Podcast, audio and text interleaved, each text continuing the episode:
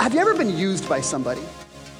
Have you ever been used? Like somebody came to you and they wanted you because of what you could do for them, because what you offered for them, because of the connections you had, but they didn't really want you for you.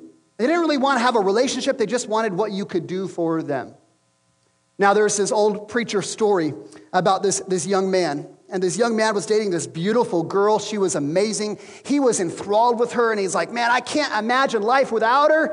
And so what does he do? He goes and he buys one of those big diamond rings, you know, with one of the big carrots on it. Like who decided to grate a diamond on a carrot? Like, was it like an Easter bunny carrot or like a horse carrot? Like, it's just this big rock, right? He buys this big rock for this girl. He gathers the family and friends around. He gets to a knee and he gives the girl the ring and says, will you be mine forever? And she says, yes.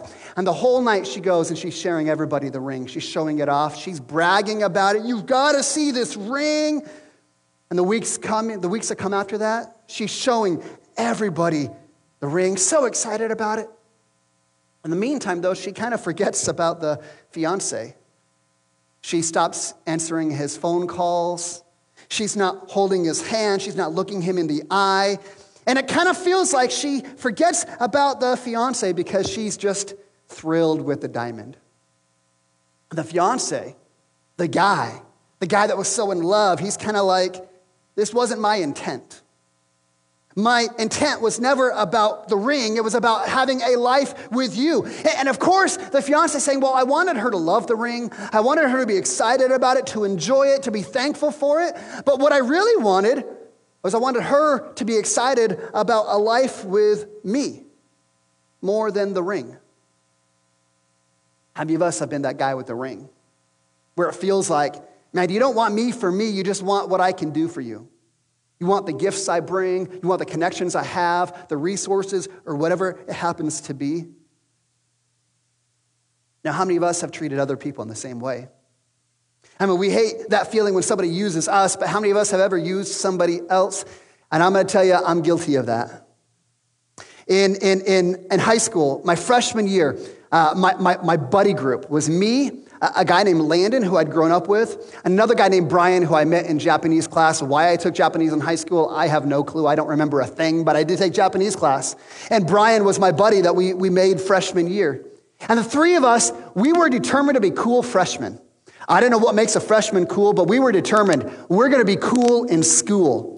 And so the problem was, as our social lives, as we start thinking about our social life didn't quite acclimate with our parents' schedules, meaning our parents didn't want to run us around every weekend as to all the things we wanted to do. And parents with teenagers right now, you're like, amen to that, right? Well, that's where we are.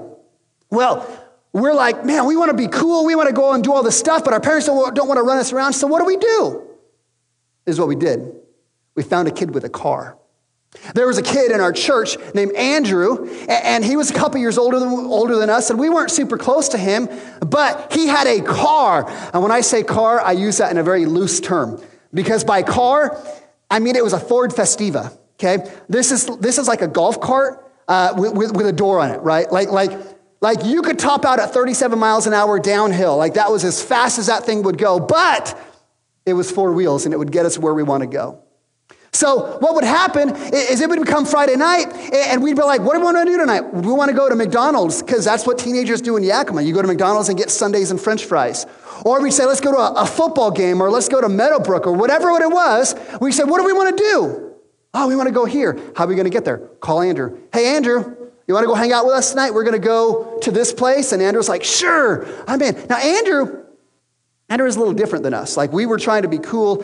Andrew wasn't quite into the school scene. It just wasn't his thing. He was a little bit of a grunge guy, a little bit of a loner. And so he didn't quite fit in with our friend group, but he had a car. So my friends, man, they thought Andrew was amazing because he had this car. And the other thing about Andrew, he never made us pay for gas, which was also really cool. And so, like, now, I'll be honest, like, this went on for a little while, and I started feeling guilty. Because what would happen is on a weekend that we weren't going to go out, we'd go to my house and play video games or do whatever we were going to do. Andrew would call us and be like, hey, what are you guys doing? You guys want to hang out? And we'd be like, sorry, we're busy, we can't. And I started feeling guilty about this because here I am, we like that Andrew can drive, we like that he has a car, but didn't really value his friendship. Now, I know some of you are judging me right now, and I'll tell you what, I have so much guilt over what happened. Like this week, I have felt so bad over what I did in high school. It's terrible. Terrible thinking about some of the dumb things you did when you were young. But how many of us have ever been treated like that? Or treated someone else like that? Where we only like them because of what they could do for us, because of the value they bring. Now, what about God, though? How many of us have come to God because we want something from him? How many of us come to God because we're in trouble? We've made a mess of our lives, and we're like, what are we going to do? Maybe God can bail us out of this situation. Maybe God can fix what's gone wrong. Maybe God can bless my marriage. Maybe God can bless my family. And without realizing it, it's almost like we come to church or we come to God because we want something from him. We want what he can do for us, not necessarily wanting him for him. We're in this series on the book of Acts, where we're trying to look and see how the early church became not just an institution, a place where you come for religious services and you come and get filled, but how the church became a movement that impacted the world around them. And that's our desire for Restoration Church, is that we wouldn't just be an institution where people come for religious services, but that we as a church, as a people, all of us in this room would become part of this movement that changes our city. Man, we want to see that. So that's why we're looking in the book of Acts to see how that early church became a movement. Last week, we started in Acts chapter 3, where we saw the first of 14 miracles of healing that we're going to see in the book of Acts. Remember the story where there was that disabled man, that lame man, who every day was in front of the temple. He's at the front door to the church asking for alms. That's a pretty good place to ask for alms, to be a beggar, right? The front of the church.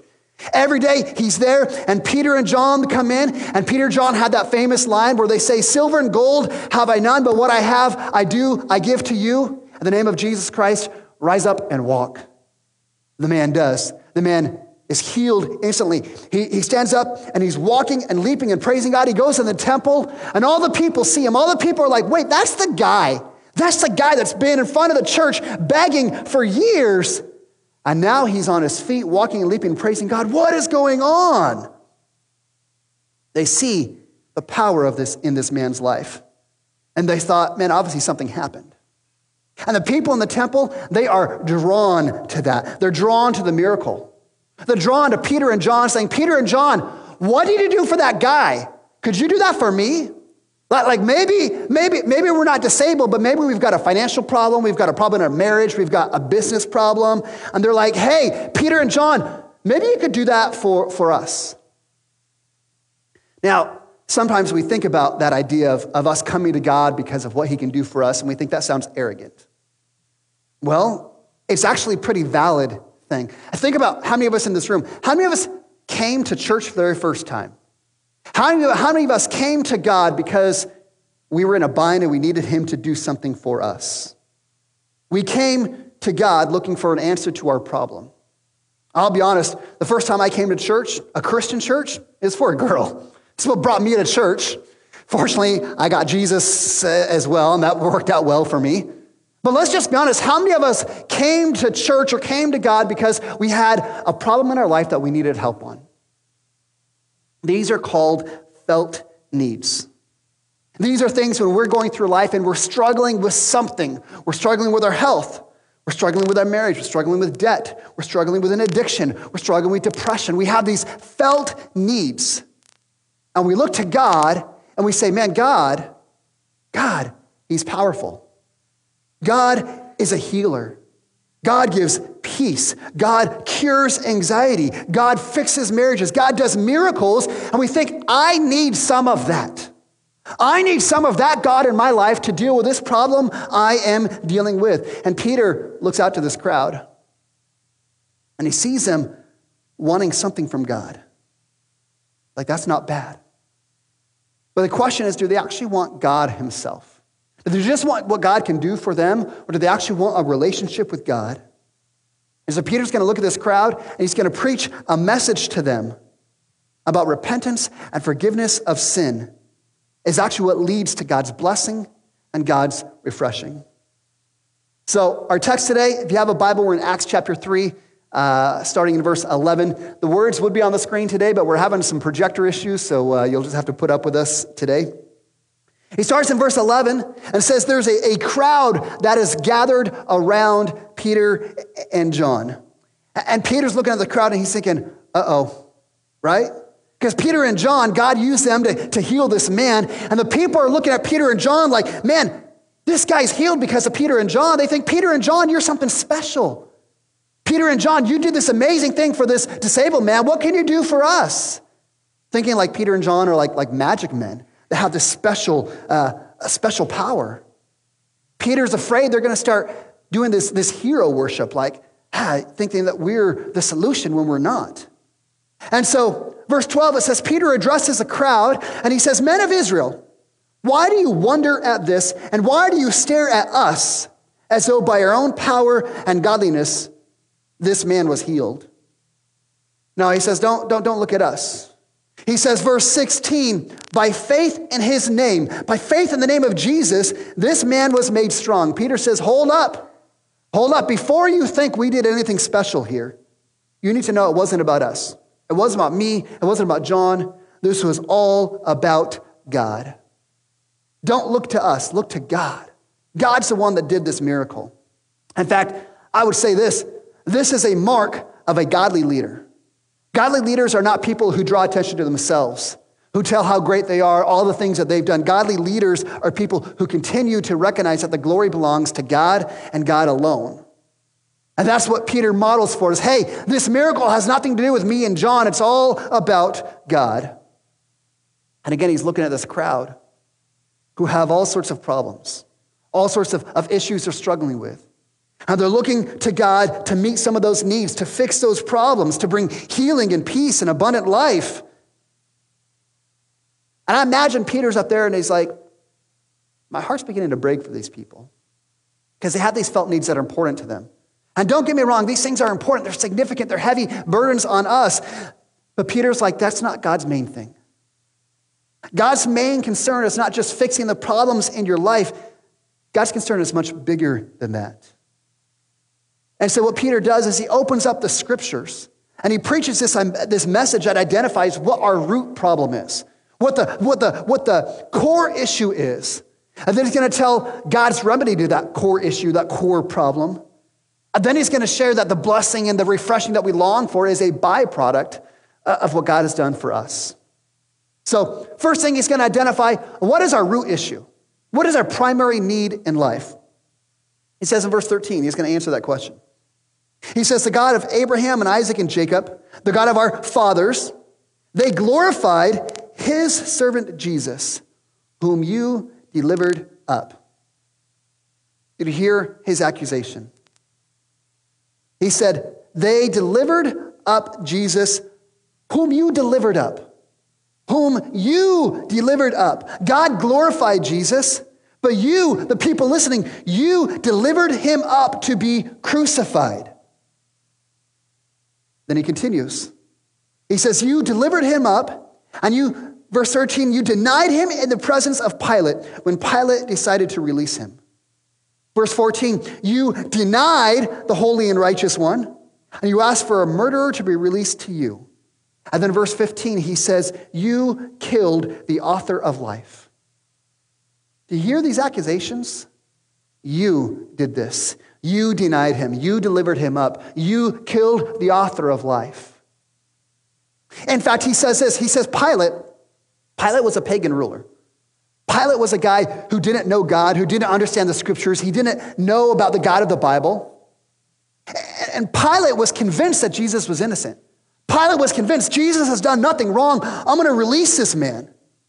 And Peter says, wait a second, Pilate, who doesn't know God, said Jesus is innocent, but you, the people of God, the people who should have known, you denied him.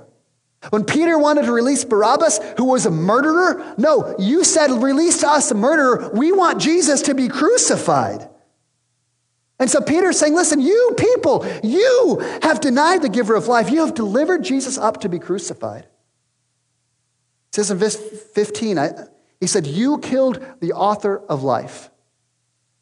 But God raised him from the dead, which is Peter and John in the early church, which we are witnesses of. Again, one of the things that we'll see repeatedly throughout the book of Acts is we're going to see this reference that we are witnesses of this. I mean, Jesus told the early church in Acts chapter 1, verse 8, he said, you will be my what? You'll be my witnesses. You'll be my witnesses of who I am and what I've done to Jerusalem, Judea, Samaria, to the ends of the earth. And so you're going to see this again and again and again where the people of God, his sons and daughters, the Christians become witnesses of these things, which is important because Christianity is not a religion about a bunch of ideas. Christianity is not a bunch of sentimental hopes, things that we hope are going to happen. Christianity is not a bunch of wise sayings. No, Christianity, our faith, it rests on an event. It rests on the resurrection that has been verified and testified to witnesses who saw the resurrected Jesus, who've been changed because of that resurrection. So it's important that we understand these guys are witnesses of this. This is true and real and something that we can know is valid. And so here's Peter's sermon. He's in front of the crowd. And he's pointing out to the people. He says, you are guilty. He says, your root issue is not one of these felt needs. Your issue is not God to fix some problem in your life or to fix your marriage or to heal you of an addiction or to address your money problems. No, your root issue is that all of us are guilty of rejecting God. That's what he said. You're guilty of denying the holy and righteous one. You're guilty of rejecting God's servant. You are guilty of condemning the author of life to death on a cross. Our root issue is that we have rejected God. Now, I know we hear this and we're like, how's that true? Like, I wasn't there when Jesus was crucified.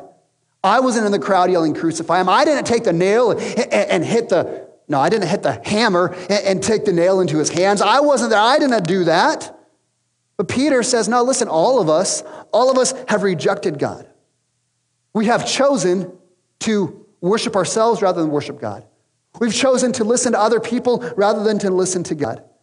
We've denied the Holy Spirit and his guidance and his direction and his call in our life. All of us are guilty of the death of Jesus. Scripture says this clearly. Isaiah 53 says he was wounded for our transgressions. 1 Peter chapter 2 says, Jesus bore our sins on his body on that tree. 2 Corinthians 5 says, for our sake, God made him who knew no sin to be sin for us. See, so often we look at sin and we think sin is these specific things we do. I lied, I cheated, I stole, I said a bad word, whatever those things are. But in a general sense, sin is rejecting God. And all of us are guilty of rejecting God. And so Peter tells his crowd, hey, your core issue is not your addiction, your marriage problems, your money problems, your anger problems. Your core issue is that you are guilty of rejecting God. But fortunately, Peter's going to give them some good news. And the good news is God addresses our guilt. He says in verse 16, in his name, by faith in his name, has made this man strong whom you see and know. Faith through Jesus has given this man perfect health. They see this man that was handicapped. They see this disabled man. They're like, wait a second. This guy was disabled on the front steps of the church. We saw him. And now he is walking and leaping and praising God. And Peter says, though this guy was handicapped and though he was suffering, he was just as guilty as every one of us in this room. He was just as guilty of rejecting God. Yet Peter says, look at him now. Here he stands in perfect health, restored and made whole by the power of God. And Peter says he was made whole not because of Peter's power and strength. This man was made whole not because he got religion. This man was brought healing not because he jumped through a bunch of hoops. Not because he cleaned up his life, not because he was trying harder, not because he did a bunch of things for God, not because he started going to church. No, Peter says this man was made whole by faith in Jesus and what Jesus has done for him. Look what he says in verse 17. Now, brothers, I know that you acted in ignorance as your rulers did. Almost like Peter saying, hey, you're guilty before God, but I know it was out of ignorance. And I wrote in my Bible, I wrote Luke 23:34. You might want to, if you're one of those people that likes to write in your Bible, write that Luke 23:24, because when I think about Peter saying, you acted in ignorance, maybe he's thinking about what Jesus said to those soldiers who hung on the cross. When Jesus said, Father, forgive them, for they know not what they do. See, I think Peter is not trying to excuse our sin or justify our rejection of God. I think Peter recognizes, hey, we're blind. We're kind of dumb. We don't understand what we're doing. It's kind of like we're blundering around in the darkness, blindly coming up with our own plans. We are ignorant. We just haven't recognized who Jesus is and what he has done for us. He says, listen, you're ignorant like your leaders were. Verse 18, but God foretold through the prophets that this Christ must suffer and be fulfilled. Therefore, repent and turn back that your sins may be blotted out. See, Peter says, hey, I recognize what you did was out of ignorance. You just didn't know what you were doing. You didn't understand who Jesus was. But listen, Scripture still said that Jesus was going to suffer for you. And because of that, here's the answer to your guilt. The answer to your guilt of rejecting God is that you've got to believe that Jesus suffered in your place. So that by repentance, by turning away from your sin, and by putting your faith in Jesus, he says, you can be forgiven. Your sins will be blotted out. Your sins won't be held against you anymore. That rejection of God, God's not going to hold it against you anymore because of what Jesus has done for you. Let me tell the story in a different way, all right? Let's just imagine you fell off a roof. Some of you are like, I would never be on a roof. I've done it more than once, all right? Anyone else? Yeah, no, you don't have to raise your hand. Like, imagine you fell off a roof, okay? And your arm is busted and bent the wrong way, and you got some scratches on your face, and it's bleeding. And you go into the ER. You go into the ER, and you're like, doctor, my arm's broken. My arm's broken. And a good doctor is going to look, and there's a couple doctors. There's a doctor in here. I saw her somewhere in here today. Your arm's all bent backwards and your face is bleeding. You're like, hey, I need this fixed. And the doctor looks at you and the doctor's trying to figure out, yep, I see your arm is broken. But there's some bigger issues going on. You've got some internal bleeding. You've got something wrong with your heart. And you're like, doctor, my arm, it hurts. My arm, it looks weird, my face. And the doctor's like, yes, I understand this. But before I deal with that, I got to deal with your heart. Because if I don't fix your heart, you're not going to die from a broken arm. But you will die if I don't get your heart fixed. Right? It's called triage. You got to deal with what's most important. See, this is like God. We come to him and we're like, God, my marriage is falling apart. God, I'm struggling with addiction. God, I'm broke. Those things are important to us. They're painful. And God's concerned about them. God is totally concerned about it. But God's greater concern is the bigger issue, the deeper issue. The deeper issue is that our hearts have rejected him. We've got this sin that separated us from him, and that's what makes us guilty. And so God is looking and saying, hey, I'm gonna fix your stuff. But before I get to those other things, first and foremost, I gotta deal with this guilt problem. I gotta deal with the sin problem, because that is where real healing is going to be found. It doesn't matter if I fix the outward things. I got to deal with the inward things first and foremost. And Peter looks at the crowd and says, I know you've got all these needs, and they're heavy, and they're a burden. But listen, you are guilty before God. You have rejected him, and you continue to reject him. But God's grace is this, that he sent Jesus to the cross in your place. And through repentance, through turning from your ignorance, through living for him, through pursuing a relationship with him, through that repentance and through faith in him, not in faith in yourself, not faith in religion, not faith in anything else, through faith in him, Through repentance and faith, you can be forgiven. You can have that guilt removed. And guess what happens after that? When we get our sin squared away, when we get our heart dealt with, that is when we get to experience God's blessing and God's refreshing. I mean, this is what it says, verse 19 and 20. He says, repent that your sins might be blotted out. And see this word in verse 20, so that times of refreshing may come from the Lord. When we get our sin dealt with, when you repent and put your faith in him, so that you may experience those times of refreshing. That refreshing, times of refreshing, simply means that's periods of God's blessing. Periods of life when you experience the power of God. You experience relative of peace. You experience God's joy, God's peace, God's healing, God's contentment, God's satisfaction. It is when we come into that, when we place our faith in him, when we repent and we come to this relationship with him, once we get that squared away, we get our heart right with him, then we get to experience the abundant life that God has offered us and promised us. I notice in verse 20, it says there'll be times of refreshing. See, God is a good father. And any good father knows you can't always give your kids what they want, right? Kids come up with these outrageous demands. Dad, I want this. Dad, I want that. And as a good parent, you can't give your kids everything they want. You can't solve every problem your kid faces. You know, our kids become stronger and wiser as they go through some stuff and have to figure it out. But as a good father, we don't make them go through it alone. And so Peter says, hey, when you repent and put your faith in Jesus, you'll experience those times of refreshing, times where we have the power of God bringing healing and fixing those problems. But you also have those times when you're going through some hard stuff. You're like, man, this is hard. But you don't have to go through it alone because you have God, your Father, walking through it with you. That promise, I will never leave you nor forsake you. And how much is that even a greater miracle in our life?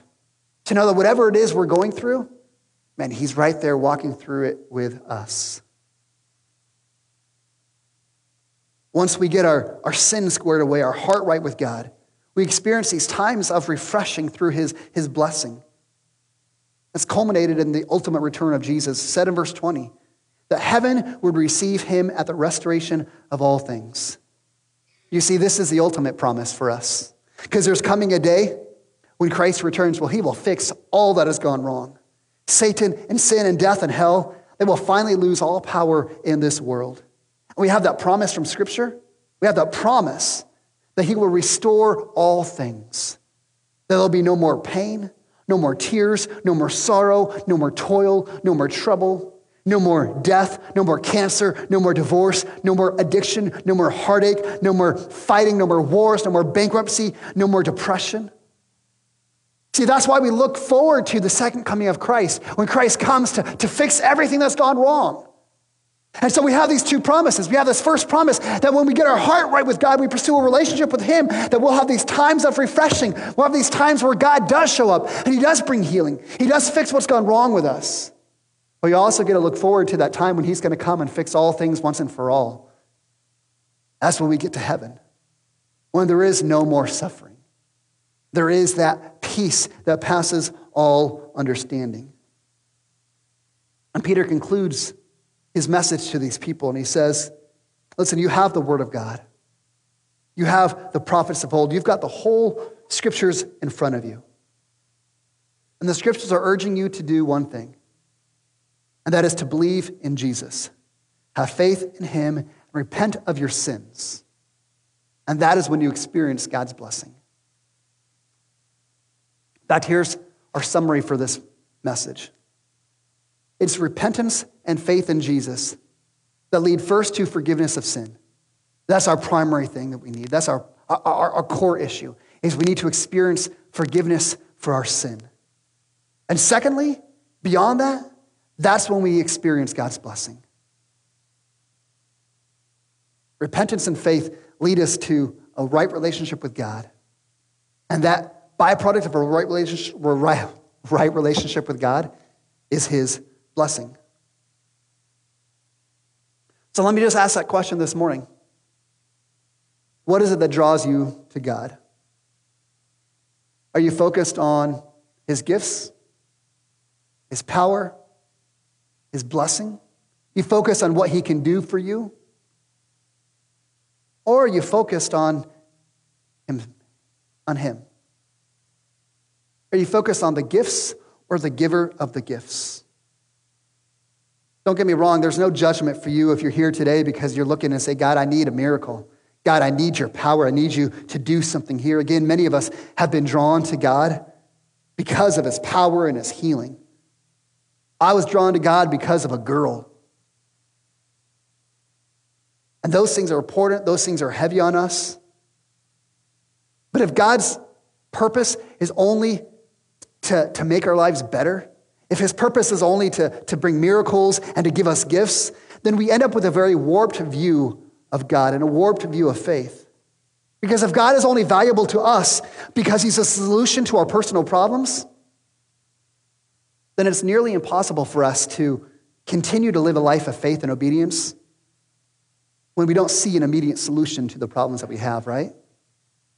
If God's only valuable to us because he can solve problems in our lives and make our lives a little bit easier right now, it's going to be impossible for us to remain faithful to him when we don't see an immediate solution to all the problems that we face. Because, God, I don't see you at work right now. God, you're not fixing this thing in my life right now. God, I still have this hard thing I'm going through. God, where are you? God, you must not be real. God, you must not be good. And so we abandon God because he's not showing up in the ways that we think he should. Now contrast that, where we're focusing on God and what he can do for us, contrast that with coming to God simply to have a relationship with him, to experience his salvation, his forgiveness of sin. When we generally want to have a relationship with him, just to know him, that means our faith isn't dependent on our circumstances. Our faith isn't dependent on God making my life easier and fixing these problems. And guess what happens when our faith is real like that? That's when we can remain faithful to God through the thick and the thin. Because our priority is a relationship with him and not just the things he can do in our life. So the key for us in faith is to focus on our relationship with the giver, to focus on our relationship with God and not just his blessings. We got to be people that focus on the relationship with him and not just the gifts that he can give to us. Listen, are you coming to church because you want God's blessing? Are you coming to church because you want God's freedom from some sort of addiction? You want God to heal your marriage? Are you reading scripture because you're looking for secrets on how to live life? Are you praying to God and your prayers are simply a list of all the things you need God to do for you? God, I need this and this and this and this. Or are you actually coming to church because you want to know God deeper? You want to worship him because he is the creator of all things. Are you reading scripture to know the secrets of life? Or are you reading scripture because you're saying, hey, I want to know who you are, God. I want to know about who you are and the way you operate, and I want to know you. Are you praying because you have a relationship with him where you're just having this conversation? God, here's where I'm at. I know you're good. But God, I'm going to put my faith in you. Again, there's a difference in how we approach God if we simply want things from him versus if we want a relationship with him. And here's the best thing, because when we focus on having that relationship with him, we focus on the giver and not just the gift. That's when it leads to those times of refreshing. The byproduct of having a genuine faith and relationship with God is you begin to experience his blessing all around you. You begin to experience his healing in your marriage. You begin to experience his power in your relationships. You begin to experience his blessing in these different areas of your life. One more story to explain this to you. 6 years ago, I don't know, several years ago, I had my blood drawn for the very first time. I had had that done before. I don't like needles. It's gross. But I had my blood drawn, and the doctor gets the results, and he's like, hey, Kevin, your triglycerides now. Triglycerides, cholesterol. I don't know a lot about it. I think triglycerides are the ones that don't matter. At least that's what I told my wife. She didn't believe me. But doctor says, hey, triglycerides are supposed to be in a range like 150 is max. Like a healthy person, 100, anything higher than 150 is bad. He said, Kevin, your triglycerides are 355. And I'm like, what? That's like, he's like, Kevin, you're not even on the chart. You're on the next sheet of paper. It is so high. And he's like, maybe we should talk about your life. And I'm like, I don't really know about I don't feel like I have a bad lifestyle. I feel like I eat pretty good and I'm pretty healthy. And he said, well, what's your family background? And I'm like, I don't know. I was adopted. And he goes, oh, that's it. He said, sometimes cholesterol can be high based on your family background. It could be genetic. So what we're going to do is we're just going to keep an eye on your cholesterol for the next couple of years and kind of see where you are. Maybe this is just a genetic thing. So I had blood drawn a couple other times, and every time I've had my blood drawn, I'm always in like the well into the 200s, you know, like 250. And he's like, well, you still have high cholesterol. And I'm like, no, I don't. And he's like, yes, you do. Because I didn't want to change how I eat. I know some of you are into kale and that sort of stuff. Like I like red meat. Like more power to your kale people, but give me some red meat, right? Well, so don't judge me. Cholesterol is a big deal. If your cholesterol is wrong, you should go to get checked out. But I was like, I don't really feel like I need to do anything major here. Well, this past year, 6 months ago, 8 months ago, last summer, going through just some personal stuff, and I'm like, I got to prioritize my mental health.